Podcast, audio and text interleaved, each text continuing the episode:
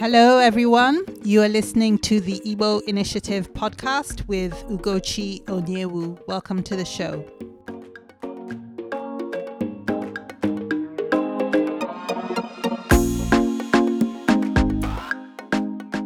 Hello, everyone. Welcome to the Igbo Initiative podcast, where we celebrate Igbo culture by speaking to amazing women in different walks of life who are either Igbo or have a very close tie to the Igbo culture.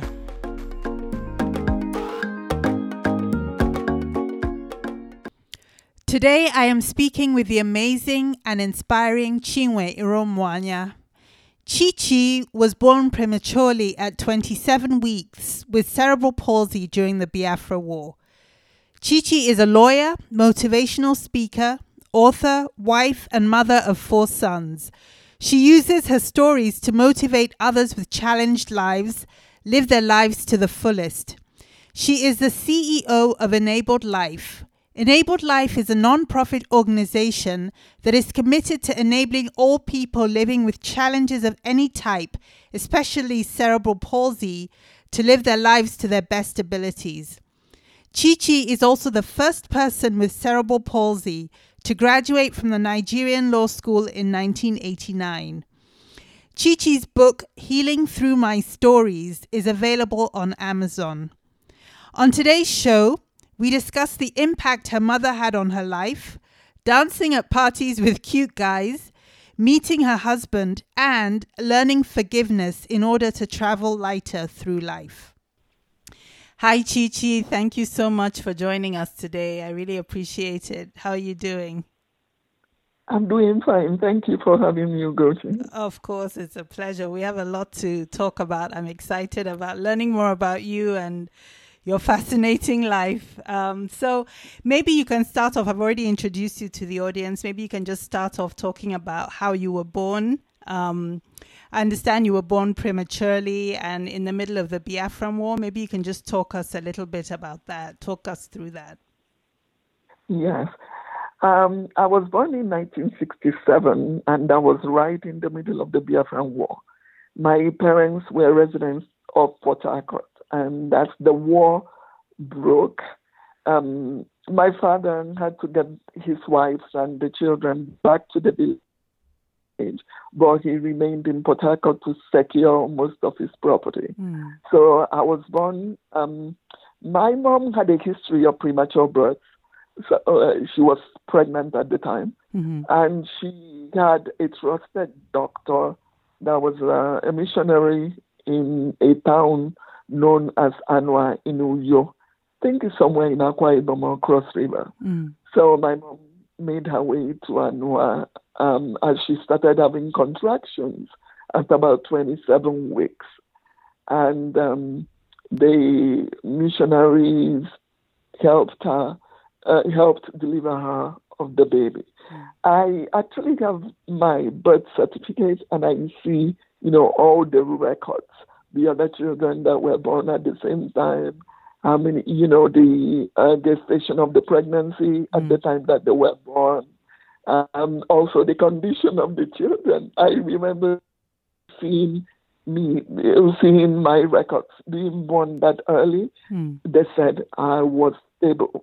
You know, they said my condition was very stable. Mm. So that was how I was born. Um, at that time, my mom didn't think anything was wrong. Mm. She um, we just took a baby home. But okay, no, I'm sorry. Uh, I hear that they didn't have any incubators, so mm-hmm. they wrapped me up in um, warm blankets. Mm-hmm. And I have an older sister that says at the time they brought me home, ants there were ants, you know, yeah. that ants used to come to me and everything. I had all sorts of um, skin infections, mm. you know, and they used hot water bottles and, um, mm. You know, warm blankets to mm. keep me warm. Mm. Yeah. Mm, interesting.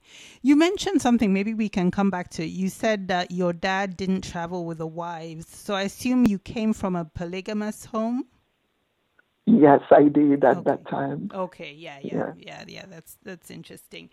And so, talk about um, how life was growing up in Igbo land. Um, did you grow up in your village, or did you grow up in Aba? I think you mentioned you grew up in Aba, which is a, a main city in Imo State at the time. Yes, my childhood started in my village because most of the Igbo people ran to the villages to avoid the war. Mm-hmm. So um, from 67 to 70 and 71, when the war, you know, kind of settles down, they most of them could not remain in the village. There was, you know, there was hardly anything to do there. Mm-hmm. So most of the um, Igbo men that were um, that had dreams, they looked for other areas of Igbo land to reestablish their home, mm-hmm. um, especially those of them that lived in Port Harcourt. Mm-hmm. So I grew up in the village. I remember attending, you know, Otaka or, you know, like pre-K in my village. Right. You know, it was in the it was in the village um, Anglican church, mm-hmm. and I remember um, sometimes there were classes outside in the sun, on the shade, mm. you know. And um, I remember the classes where them, you know, they would always go in between English and Igbo, and um, mm. I remember that. I mm. remember, I still remember some of the songs, and mm you know. Mm, mm, yeah. Mm. So at that point, did you had you uh, did your mother or your family realize that there was a problem? Um, was it obvious at that time, or was everything normal? I think my mother noticed that I had a pro- I had problems at about nine months. Okay. Uh, when I tried to walk and I was walking on tiptoes, you know, mm. she uh, uh, like most people that have read my book, my mom is kind of, she deals with things that she doesn't understand in her own, you know, way. Mm-hmm. So she just thought, you know, I was just a child picking up bad habits. Mm-hmm. So she would, you know, she kept correcting me, kept trying to put the leg down, mm-hmm. and uh, I continued to walk like that. Mm. But I remember growing up, I think probably she started seeing things she did not understand, maybe the weakness in the hand and so many other things. And one of the things that my mom found very frustrating was the fact that whenever she tried to give anything to me, I would try to take it with my right hand, and that was a no-no in Ebola. And that, mm-hmm. with my left hand. Yes, your left hand. So my mom mm-hmm. would scream and ask me to use my right hand, and uh, I couldn't, mm. you know. But she just felt she was going to force me to conform or to be like every other child in the family. Mm. So mm. Mm. that was how that part of my childhood was just about my mother's orders and me trying to figure out how to obey her. You know, so I remember when I was of um, school going age, then they would ask you to put your hand, you know, to the to put one arm to the other ear and if you can reach the opposite ear, you know, mm-hmm. then you they, they say you're ready for school. yes, yes. So I remember my my mom taking me to the uh, village school, and they asked me to do that, and they said, okay, she's ready. So mm. the first day, kids and some of the children were staring at me. Some, you know, said things to me that I uh, I didn't want to hear. So I went home and I told her I wasn't going back home. Mm. Not my mom. She got her cane. so she would she would use the cane on me. Wow. And we'll go, mm. you know, sometimes I will fall. She won't take the car. We will walk it mm. all the way from my house to the mission. She, hmm. she will take her cane and it, she will, you know, use it on me if I if I'm slow or if I'm not going fast enough or if she hmm. sees that, you know, I'm trying to, uh, you know, I tried lying on the floor, mm. making her think, you know, I, I couldn't go any further. No, mm. she wouldn't take that. She would just drag me up and, you know, we'll keep going. Mm. So after the first day, I knew that I hadn't, she wasn't going to take any of those excuses. So hmm. I just, I had to go to school. Hmm. That was, uh, I started school. I started to, you know, learn how to cope with those types of um, discrimination and stigma. And, Mm. Mm, In the family, it wasn't a problem. Apart from I, I, I was a, I like looking for people's trouble. You know, I like fighting for my rights. So apart from time that I frustrate them in the family, Mm. and they would just say, "I don't even know." Somebody will say, "I don't even know what's wrong with you. mm. Do you know you have a bad leg?" I- Mm. At home, it wasn't a problem. I could take anybody on with a bad leg, but yes. outside, I, I, I didn't really want to deal with it. Mm, So- interesting. Yeah. about Yeah, so so I I know um, I've been reading a little bit about your book, so I know a little bit um, about your story. Growing up, did you speak Igbo as a child? Did you learn Igbo as a child, or did you le- learn it when you were older? No, Igbo was the official language in my family. Mm-hmm. Mm-hmm. Mm-hmm. Yes. Okay. Even though I went to federal school where we had to speak English when I was home, I, you know, Igbo was the official language. Okay, okay. And we'll get to um, secondary school, but I, I want to talk a little bit about your mom um, and the huge impact because I've read the book and I know that she had such a huge impact on your life. You talked about the fact that you didn't want to go to school, she made you go to school. She wouldn't accept um, you playing the part of the victim, right? So if you can talk a little bit about how your mom shaped your life, that would be great. Um, looking at people that have cerebral palsy now and understanding it medically, understanding it with my own life, um, I've seen that there was something that my mom knew, or there was something that she guessed that was right. She never accepted the weakness. Mm-hmm. She never accepted the stigma. She had one motive. She would always say to me in Igbo, "Igatom naka," you know, Mm, which yes. means you're not going to be stuck here with me. Yes. You're going to grow up like every other girl, and you're going to go out there and find your life. You know. Mm. So I remembered that, Mm. and that's what drove me to always aspire to, you know, ac- accomplish things that were outside of my home. Mm. I figured out very early that empathy and um, just, you know, patronage did not reside with my mom. Mm-hmm. And I tell this story very well with uh, the story that I wrote on Facebook that is called Pain Management Mama Style. Yes. I remember my mom taking me to this local bone menders because after the war, there were no hospitals in the East. She noticed I was not like every other child, but she wanted to fix me. Mm. So she inquired, you know, and somebody told her they had local bone menders in a, in a neighboring village called Eziama. Mm. So my mom got me dressed one day and we went to that woman. I remember being about three. When we got there, she undressed me. And um, there were several men, but I could tell who the leader was. It was this short man, very muscular. He had a hat on, but he was so dark. Mm. So my mom handed me over to the guy. I remember the smell of the place. I remember the feel. I remember the. I just I cannot take that image off my memory. Mm. So they laid me on the mat in the hot sun, and the man put his entire strength on my right leg Oh, and wow. pressed on it. And I cried out in pain and I looked at my mom. I stretched out my hand for my mom to save me. I had never seen that look before. Mm. She was like a stranger. She was blank. She was cold. There was no empathy in those eyes. At three, I had a good lesson. Mm. Empathy does not reside here. Mm. It doesn't. And that helps me deal with life, you know.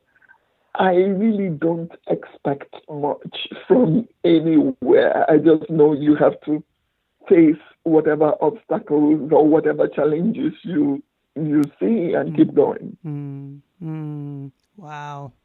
But at that time, so so you, I've read that story, and I guess my question for you, when I read it, was: Was there a doubt in your heart about whether or not your mother loved you? Of course. Mm-hmm. Mm-hmm. And the, the doubt remains till today. the doubt remains till today. Mm. And um, I, I think it also goes like, you know, I do a lot of things from being a disability advocate to just being a motivator to helping people figure it out. Mm. Every human being has a specific need. I still crave that kindness Mm. and that affirmation from her, Mm. even as a 51 year old. Mm. Do I have better understanding for why she handled it that way? Of course I do. Mm. But does it take away what I long for? No. Wow, that's that's interesting. And you know, I know you're a mother now. Um, so, do you have? I, I, how do I ask this question? Do you have a different style of mothering than your mother did? Does that make sense? Because you know, I've I've seen that a lot of times we kind of. It does, it does Okay. make sense, and I will, I will try to give you. And you know, I'm a very honest person. I Mhm. don't. I have a little bit different style, but when it comes to the way that I express love to my sons, I say, "You can give what you don't have." Mm, I don't know love like other people know it. Love for me is not in the words. mm, It's not always in the kisses. mm, I express my love in my presence, in what I can give, in my sacrifices. mm, I express it in my asso- association with them and in how I relate with them. mm, And when I can, when I can, I tell them I love them. Mm. But it's not something that comes um, naturally to me. Mm-hmm. Mm-hmm. Mm-hmm. But you know, you learned. You said you learned early on at age three, although it was a really painful. I can't even imagine lesson that there was no empathy and that you were not going to be stuck at home with your mother. You were going to grow up and become something, which you did, right? So, let's move on to that because obviously there's a very, very inspiring and positive story that comes after childhood. So you went to secondary school. I know we went to the same school. And then you went on to become a lawyer. So talk a little bit about that. Okay. So going to secondary school, you know, creates a whole new set of situations. It was the first time I was going to be away from my family home. Mhm. At this time, disability was very strange to Igbo land. Mhm. Most people with disability were either left to die or were hidden behind closed doors. Mhm. I think looking back now, because I always try to look at the reasons that people did what they did. Mhm. Coming from the war, I believe that most people just felt it was a waste of resources. Mhm. You know, they were struggling to survive. Mhm. The um, the able-bodied people had enough trouble to, you know, deal with. Mhm. They were not going to waste it on somebody who they were not sure of their future or how long they would be there. Mhm. Remember, there wasn't proper medical diagnosis. You Mm. didn't know if it was something that would kill this person. Right. So it was just very difficult to invest in people living with challenges. Mhm. But my, my, my family, maybe because they had the means, maybe because my mom was in a polygamous setup and she didn't want to be stuck with a child. She didn't want to be the one to be stuck with a child. Mhm. So she always pushed me. And I had already figured it out. Empathy doesn't leave here. Keep going, keep going. She kept Mhm. pushing me, you know, to go out to the world. So I when I got to when it came to taking the secondary school examinations, I remember taking regular secondary school examinations, and I did pass, and I started secondary school in another school. But I also know that a lot of the I had a lesson that um, we attended in Aba at that time. There was a lady, Mrs. Kenzie, that mm-hmm. gave us, you know, like home lesson. Mm-hmm. We we used to go to her house. Mm-hmm. So all the people in my lesson they were aspiring to take this federal school examination. Mm. And at that time, I had already learned competition. You know, whatever other people were trying to yeah. do, I was trying to do it. Right. Uh, I got enrolled to take the um, federal common entrance examination. Mm. I was already in another secondary school, mm. but I just wanted to take it just to prove. It, last minute, a part of me wanted to fail. I don't know what happened. I don't know why I didn't fail. Mm. So when the results came out, my mom was overjoyed because it was competitive. Mm. And I was the only person in my family at that time that automatically had passed into a federal school. So wow. Wow. she bought everything brand new, you know, mm. and um, she got me ready to go to school. I thought, okay, last minute she would change her mind. I just didn't know what was involved. Mm. And on the day, she put my suitcase in the bar, in the car, in the trunk of the mm. car got the driver. We started driving to away. There was mm. silence between us. Mm. Because, sorry, let there. me stop you there because this is a boarding school, in case the audience is not aware. She was taking you to boarding school, right? Yes, she was mm. taking me to boarding school. That means there will be no home to run back to, mm. you know, when you're in trouble. And you didn't know if you could cope, you know, even though my mom had prepared me. Mm. I was the only person in the house that could, that she made wash her clothes that she made, mm. you know, carry things. And I was, mm. I looked for trouble everywhere. There was a story I wrote about um, some years ago. I don't remember the the title. You know me and my funny titles with my stories. But I remember my senior sister coming back in 1977 from the UK. Mm. I had I'm the last child of my mother, so I have much older sisters. Mm. And I remember her asking me to go tell someone to wash her car, and I went. I just said I wanted to please my sister. I wanted her to notice me. I, I went to wash her car. Mm. I had carried the first bucket, washed the car, second bucket with all the soap salt. I fell. Oh, wow. and I tried to reach out to the um, tanker that the water came from, and it just caught my wrist. So I remember just wiping it on my clothes and just saying, No, my sister must tell me that I did a good job. Oh. So my sister got ready to go out. And she came out, she saw me soap, plenty of water, and red, covered mm, in blood. Wow. She screamed, and I, I just told her to shut up because yeah. Mama would kill me. Mm. She would. she's going to. Mm. She's going to just give me the spanking of my life wow. because nobody asked to do that. So at least I knew somehow I could carry, you know, buckets of water. Yes. I knew I could make my bed. I knew I could, you know, wash my clothes. Mm. So, but I didn't expect that I would be doing that every day. So mm. on that day, we got to Federal Away, and uh, my mom talked to the principal and the matron, and she turned to me with that same stern look and said, you are now the ambassador of this family. Mm. If you hmm. embarrass yourself or the family, you're in trouble. Mm. And as she said that, I thought at the last minute that she was going to change her mind and say, oh no, let's go home. She didn't. Mm. She just hmm. turned and walked away mm. and left me in that strange place alone. And that was one of the things that kept haunting me as I grew up. Mm. What mother does that? Mm. You know, mm. so. Mm. Mm. Mm. Interesting. You know, so so I guess before we move on, because y- you've um, brought up a question in my mind, have you reconciled? I know to your point, you said that there's still a longing for what you didn't have, but you kind of understand the motive. So have you kind of are you at peace now to be able to sort of face the future or is, are there still a lot of questions as to why you got the treatment that you did from your mother? Does that make sense?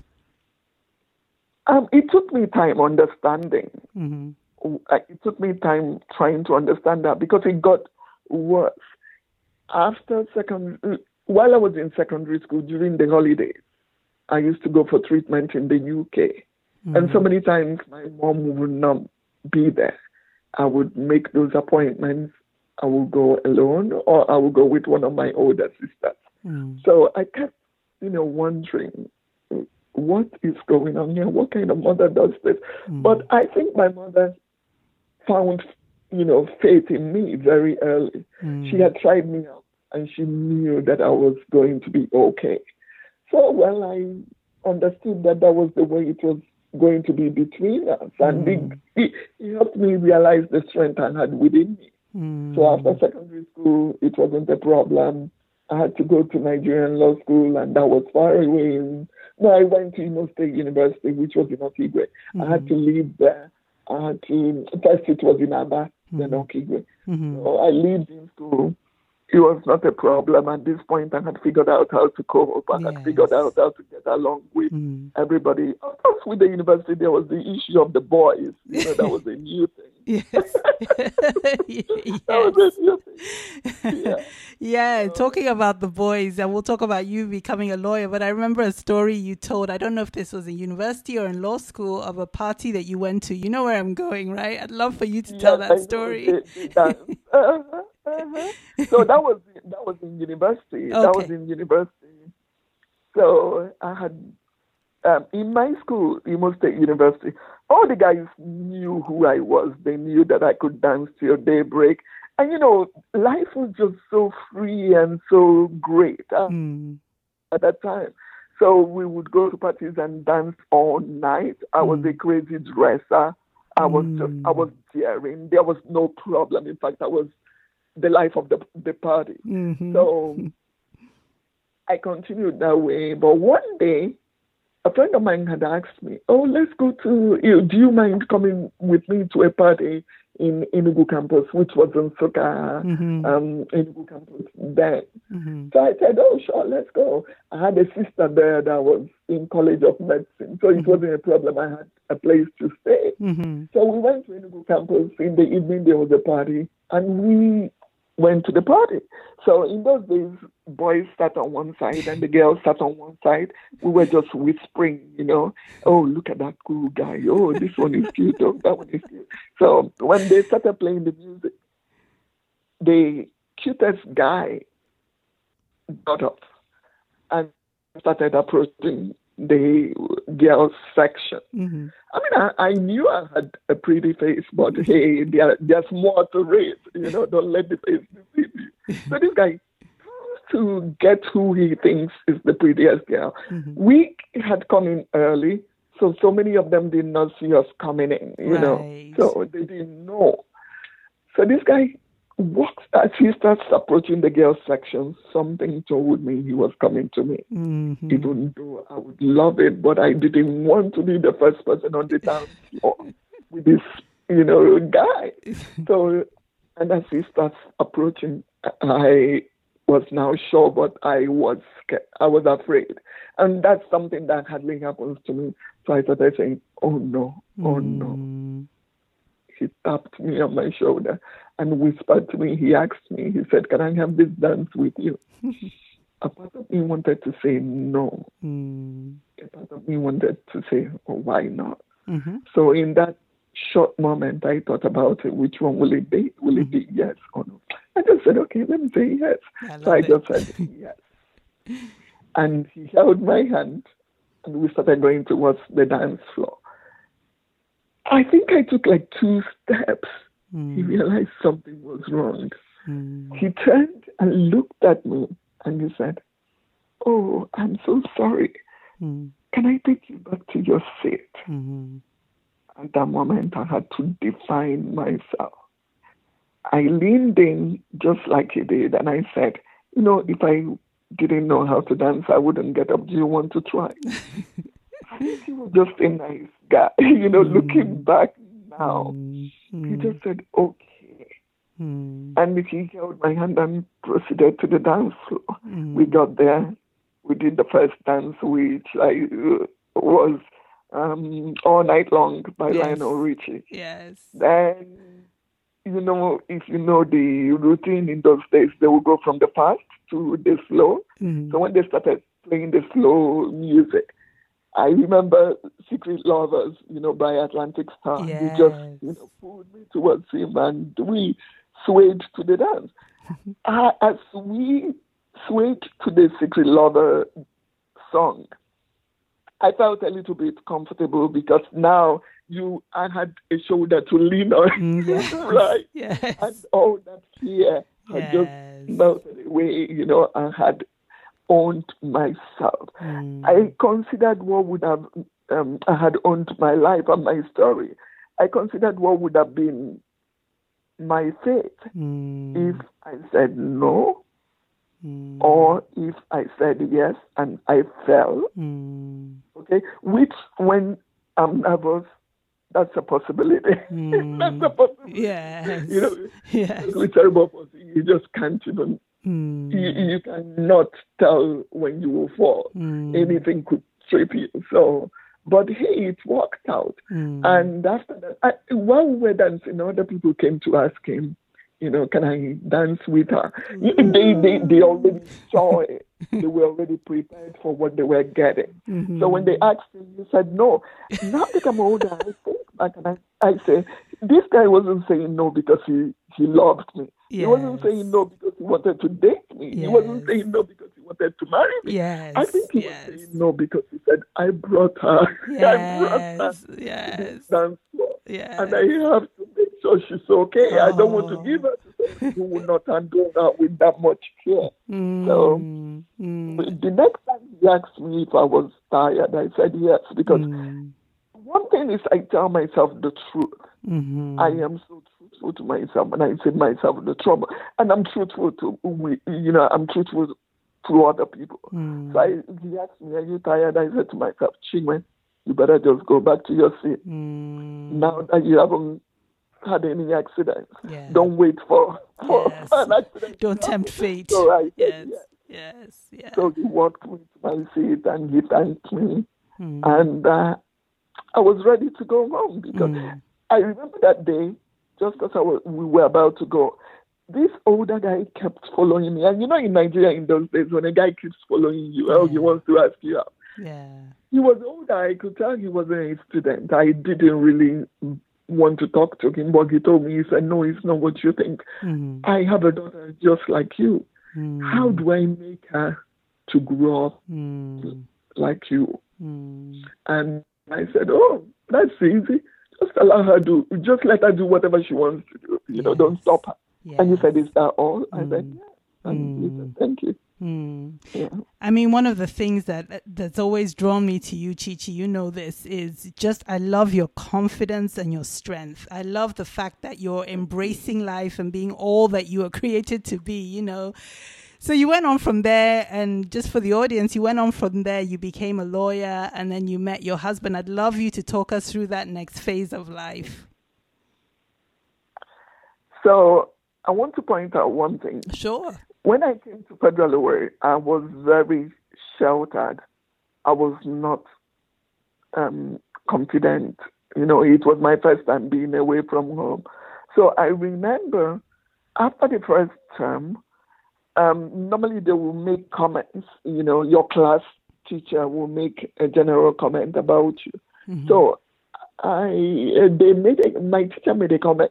A good student, but um, should learn to socialize Mm. you know, or should learn to associate with other students or something Mm. like that. Mm. So when my dad got the report card, he read everything. And when he got to that spot, he asked me, he said, Why are you snobbing other children? Mm. Is it your money? Mm. Look, if you come back home with this report the next time, I will punish you. Mm. So the next time I decided to go back to school and I decided to go back to school and try to associate with other other Mm. students. Mm. It was very hard at that time. There are a few people that I really remember I was drawn to. Mm. Okay, because the people that were in the same house and Yes. class with me Yes. were Kwazi, our common friend Kwazi, who has always been a darling. Mm. And so many other people, you know, they were in the same class and the same house with mm-hmm. me. So I wanted, and then there were some of them that were in greenhouse. Yes. So we normally go as a group to to class. Mm. Initially, it was a little bit difficult for me because that meant I had to force myself into mm. their group because. I wasn't there already. Mm. And they didn't, not everybody kind of embraced me mm. initially, mm-hmm. not because they were, they were biased. No, they didn't know what to trust. Yes. They didn't know if I would fall. Because mm. I remember one friend, she kept making this statement oh, I don't want you to fall, then your father will take us to, to jail. Mm. You know, so and that she didn't know she hurt me through the mm. years. You know, she didn't know that that was not a very um, kind thing to say to somebody like me because mm. I was mm. just struggling to be normal. Right. But she too was struggling to be normal. She was speaking her truth. Yes. You know? Exactly. So, but, um, mm. Then I realized that the only way I was going to get through federal law and be embraced was to be notorious, you know. So I started doing things like jumping the window, you know. Wow. I started bringing extra colored clothes to school. and um, when they asked me what it is, I remember uh, one of our teachers that was so strict, you know, uh, in those days. She used to conduct the searches and take out all the extra, um, you know, uh, dresses yeah. that were because we were allowed to. I think we were allowed to um, mufti yes. or colored dresses. Yes, exactly. Yep. The rest would be school uniform, you know. Mm. So I would have a box full of extra clothes from home, mm. and she would each dress she pulled out, I would say, "Oh, it's my night dress." so she pulled out this silk suit, and she was going to, you know, um, take it with her because it was against the law for the rule for me to have more than two. Mm. And I said, it's my night clothes. She was very aware at that time. She asked me, Who goes to bed with silk? And I said, You haven't heard. My father is a millionaire. Oh, good grief. Did she laugh? the sort of family that I came from, yes. they will kill you because they don't want you talking about money or talking yes. about affluence. They just want you to go there and do the rest. Yes. So when I said that, the, the teacher was confused. Yeah. She didn't know if she should take my night clothes. she knew it was not my night clothes. But again, the more I did, the more I noticed I had a following, you know, yes. that yeah. kind of opened the way for me. Yeah. I remember I would pierce my ears and then go to the metro, buy lots of earrings and put them on, you know and we were allowed only a pair. Yes. They would get the prefects to stop me and take the extra earrings. I will bring out extra from my purse. And that's not really who I am. But mm. what people did not realize at that time, those were all ways that I knew I could create that faith yes. in other children to trust. Yes. At yes. that point, being notorious was easier than being disabled, you know, exactly. because you showed certain abilities that were not natural for somebody in your yes. your condition. Yes. And before you, then not too long after that, you know, I started getting involved, fashion parade, anything that any yes. of the other girls are doing. So it became, I just became one of the girls. Mm. It was no mm. longer a problem. Yeah. Know? So Amazing. Galloway actually formed me. Things I didn't do in school were things I intentionally did not want to do, yeah. like cutting grass not that I couldn't do it. I mm. would tell them I can do it, and mm. they would mm. not argue with me. You know. Yes. So. yeah, yeah. So I guess that. Go ahead. So I guess that strength and and uh, confidence carried you to law school. You met Tony. Tell us about that. Okay, so after the university, um, it was time for law school. At this point, I didn't really bother telling my parents you know, my plans. They just knew that I was ready to go to law school. Um, I had to find a place to live. At that time, it was more convenient to live in the law school hostel and from there um, go to school because it was very close mm-hmm. to the, um, they had a bus that took us to school. So law school wasn't much of a problem. And um, at that point, I had friends from my university. I had people that knew me. Mm-hmm. So they we just moved on to law school. Other people knew how to relate to me by watching my friends. Right. You know, when they when they saw that my friends were comfortable around me, mm-hmm. and when they saw that, and I had this group of friends. You know, like they would come to ask me about things, and they will, you know, they are always doing things with me like they don't notice any difference. Mm-hmm. So any of the new people just see that relationship and they open their mind to dealing with me that way. Mm-hmm. So we we used to sit at the back of the law school class, and I have one friend I brought from my university. So every day she would point out this guy to me. She says, "Oh, Chisco, this guy is cute. Mm, don't you want to know him?" And I'm like, "This is a baby. What am I going to do with him?"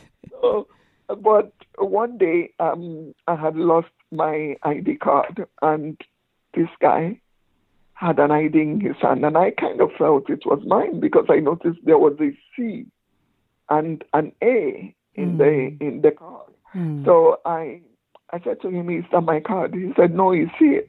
And I said, "What's your name?" He told me his first name. He said it was Anthony. I said, "So why do you have Chinwe on your card?" he said his middle name was Chinwe.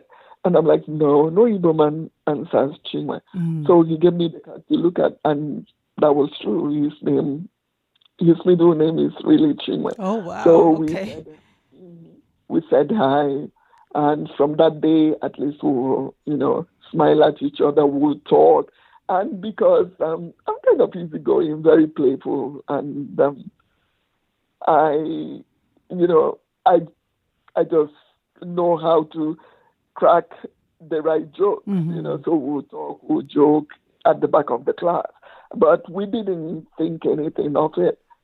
Then my brother in law died, mm. and he saw me crying. They had there were no cell phones, so somebody came to tell me in law school that my brother in law had just mm. died. Mm. And I was very close to him, so I was crying. Mm. As a friend, he asked me why I was crying. I told him.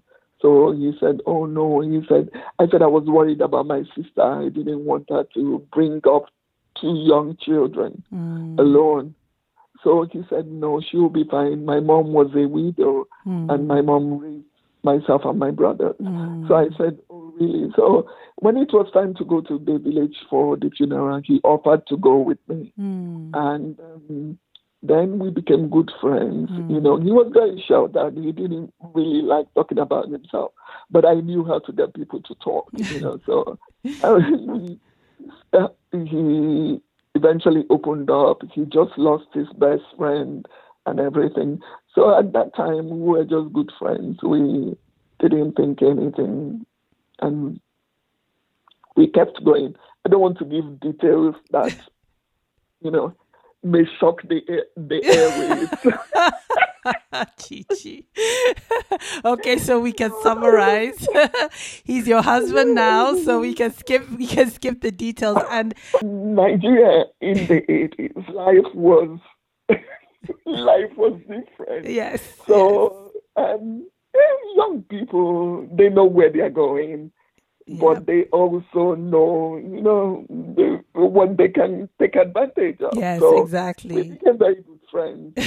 and um, after law school, he he had um, he was he had been signed on to do youth service mm-hmm. in Port Harcourt, and I was sent to Calabar.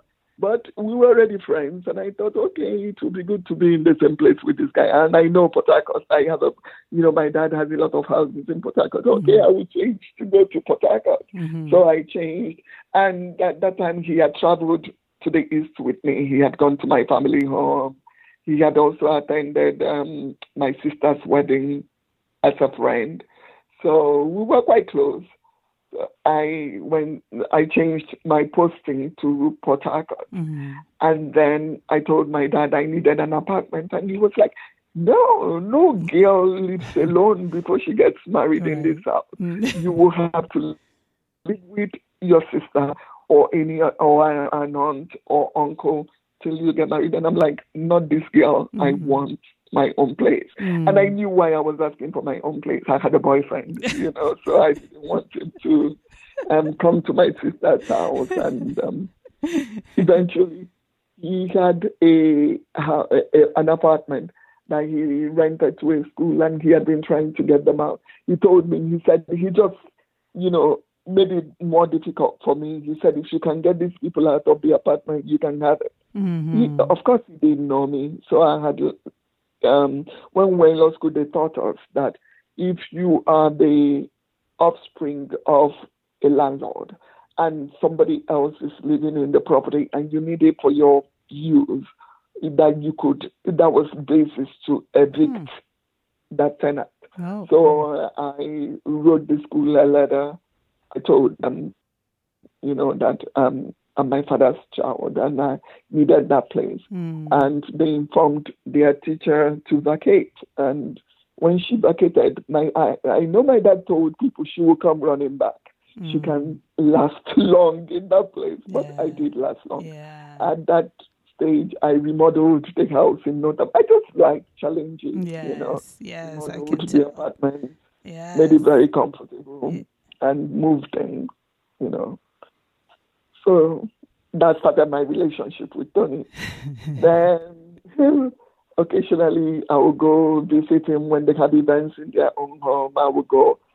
I don't think we entered the relationship at that time with marriage in mind. Mm-hmm. Personally, I hadn't thought about marriage. As mm-hmm. an Igbo girl, I did not want to marry. Mm-hmm. I felt that um, I just didn't want to deal with the questions that the family of the yes. groom will ask, you know, because I knew that they were not going to embrace me and cerebral palsy mm. the way that I wanted. And I knew that there would be bad days mm. that even the, the, the, the, spouse will use your disability against you, mm. you know?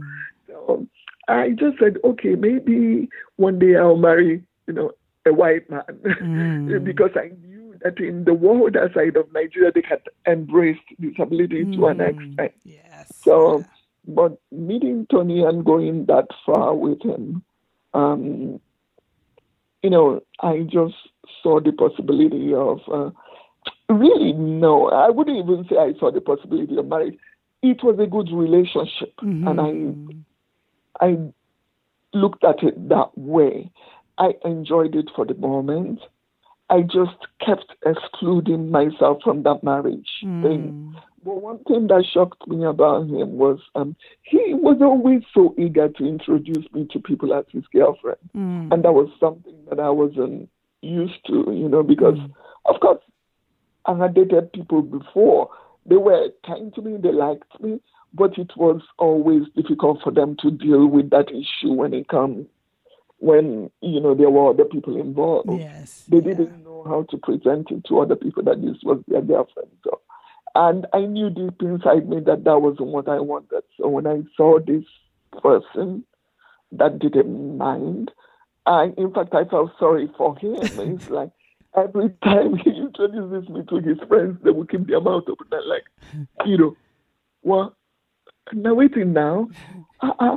you know, but in a day or two of meeting me, they will find out what he saw in yes, me. Yes, so, but yes. It, it, it, and he was so young. I just mm. felt, why would somebody want to mortgage his life? Mm. Mm. Rather doing this, mm. and I was very guarded because I didn't want to. You know how it is in Igbo and tomorrow they will say you forced yourself yes, on him. Yes. You know, so yeah. I didn't want that. I just wanted to be on my own. Yeah. But also, I wanted children. I knew I wanted children. Mm-hmm. I craved them, mm-hmm. especially daughters, you know. Mm-hmm. So. Which is interesting because you have four boys now, so. Yes, yes, I had to, I had to mm-hmm. learn to, you know, mm-hmm. take what God had had given, you. Yeah. I, I, I, I, really wanted daughters. Mm. So mm. at a point, it, I think about four years to the relationship, it became a problem because people will come to me or come to him and say, if you're not going to marry that girl, stop taking her everywhere. Yeah. And for me, I found it a, a problem because can't we just be friends? Do we have to marry? Mm. You know. But um, then, because I wanted children, at the point I got pregnant, and I told him, I said, I'm going to keep the baby. And he said, Well, I don't want any of my children born outside wedlock, and I, I don't want to. I cannot afford to marry you right now. Mm. But if you wait, I know I'll marry you. Mm. And I'm like, you know what? You don't really need to marry me. Mm. Because at this time I had moved back to Lagos. I had my own house Mm. and everything. So I'm like, you don't need to marry me, but I can have this baby. And he said, no, I don't want any of my children outside wedlock. Mm. But I said to him, I don't want it to be that you married me Mm. because of the baby. Mm. So he said, No, I want to marry you. It's just that I will not be able to give you the kind of ceremony that you you would want, Mhm. you know. So we agreed to that and I left my own house and moved into his house with him. And we just um, started watching the pregnancy grow. Mhm. Um, I think it was in the seventh month of the pregnancy. There, about sixth month, we had gone to the village for Christmas. I went to my own village. He went to his. He didn't tell me. So um, one day, he came. He now he said he needed to talk to me, and we stepped out to the balcony. And he knelt down and asked me if I would marry him. And I'm like, oh yeah, sure Yeah. gave me the a ring, Mhm. and um, I didn't know he already bought the ring. I didn't know he knew my measurements, and I just, you know, I was like, young man, why do you want to get yourself in this trouble? It's too complicated for you to do. But he did that. Mm. Then um, after the ring, he told my mom that he wanted to come with his people Mhm. to do and to bring the wine, you know. Mhm. So my mom said, okay, she was going to talk to my dad. Mhm. She talked to my dad, and my dad said um, the day Tony wanted to come was not convenient. And Tony grew up in Lagos.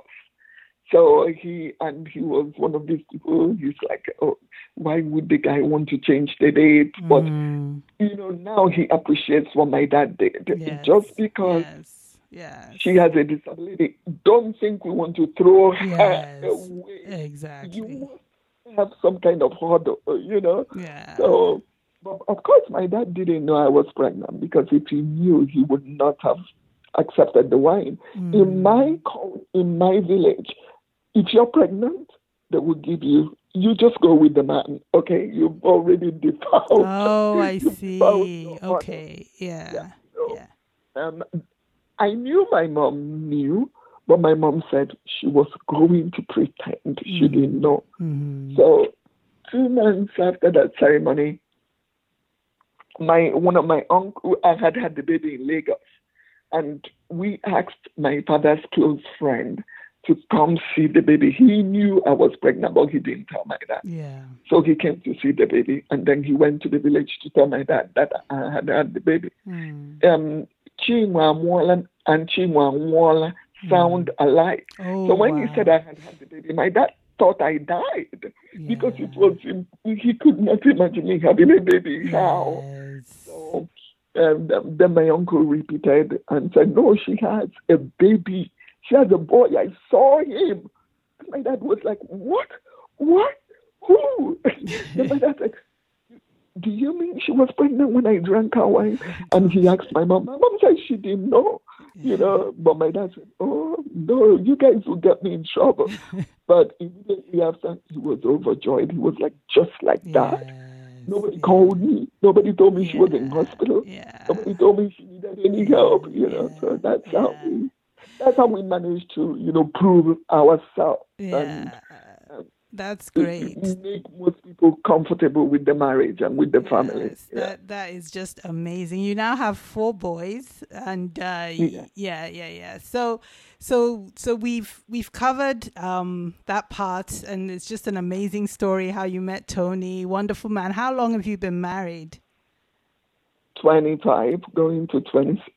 That's amazing, just amazing. Uh, yeah. So, so you you've you've um had the you had the boys, even though you wanted a girl, you have four boys. Hopefully you'll have granddaughters, right? So that's the next phase. We're looking forward to that. we we've told them the first one to have a girl is having the girl for us.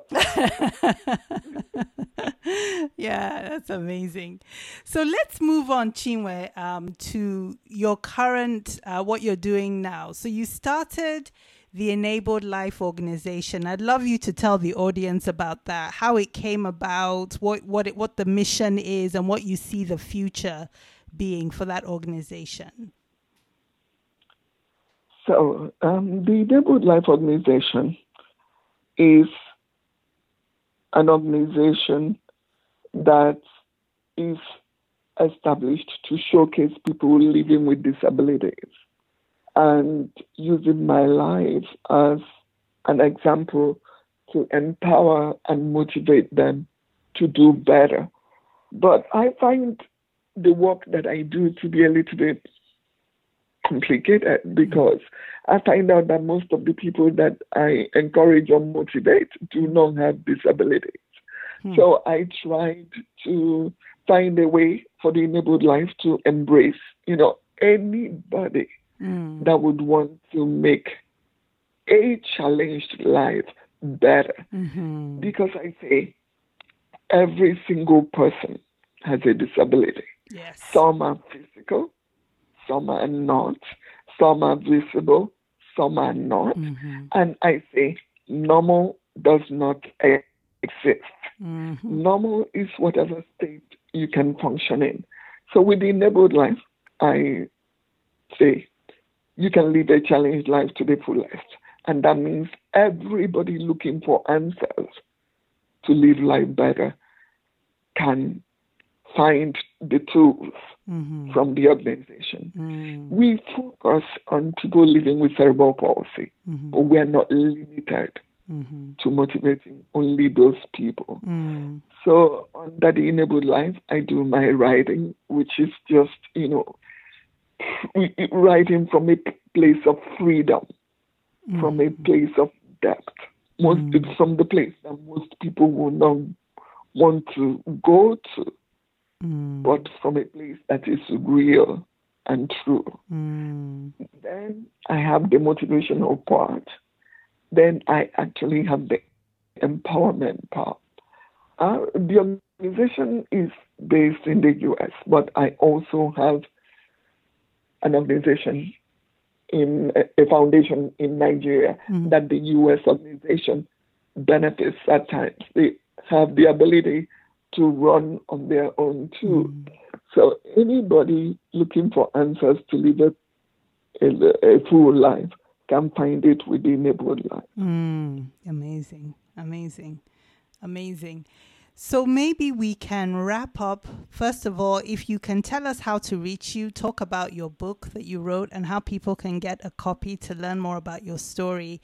And then um, some parting words of wisdom that you may have for the audience. On Facebook, you can find me under the name Chichi Iro, C H I C H I I R O. Mm-hmm or under the organization's name, the Enabled Life Organization. Okay. Then our website is theenabledlife.org. Okay. Theenabledlife.org. Okay. What else? Um, the book. Yes. I have one book on Amazon and it's Healing Through My Stories, which mm-hmm. is the story of my mom. Mm-hmm. It starts from the last when, the day my mom died mm-hmm. and how all those emotions that I had, you know, had to bury to live this, to live the life that I have now. all came to the surface because I no longer had my mom to give me the answer. Yes. So I had to figure out the answers on my own so that I could travel, you know, lighter. Mm. And I did that so that I could find peace Mhm. and move on. Mm. So it's a book that will help most people struggling with unforgiveness, struggling with, you know, the stories that they've been carrying from infancy to adulthood. So Mm. it will help with healing. Then I have other books. I have other books in Nigeria, and I have a book that I'm a, another book that I'm about to publish. Oh. You know, so Uh, Nice, nice. So yeah, we'll we'll definitely make that available to our audience so they can access that as well. Um, do you have any last words of wisdom for for the audience? everybody has a challenge to constantly dig up yours and you know find reasons not to proceed because you carry that burden from the past Mm. it's just self-hate Mm. the sooner you come to terms with the issues, bring them out on the table, accept how they hurt you, Ex- try to figure out why the person that hurt you did. Mm. Sometimes blame it on ignorance, Mm. blame it on you know lack of love, blame it on anything, Mm. but give yourself the reason to forgive them. Mm. That was what I had to do with healing through my story. Mm. And then it was only after that that I could look at myself and say I was ready to live the life that I'm living now. Mm, mm, mm. That is awesome. That's such a great way to end. Chichi, this has been brilliant. I'm so glad we had a chance to talk. Thank you so much uh, for being on the show. I really appreciate it. Thank you. Thank you. Thank you. I appreciate you too. Okay. Thanks everyone for joining us today. A quick reminder before you go to check out the website at www.thebo.com and subscribe to the podcast to receive updates. Please also leave comments and provide feedback. You can also follow me on Instagram at Ebo Initiative. I look forward to speaking to you on the next episode.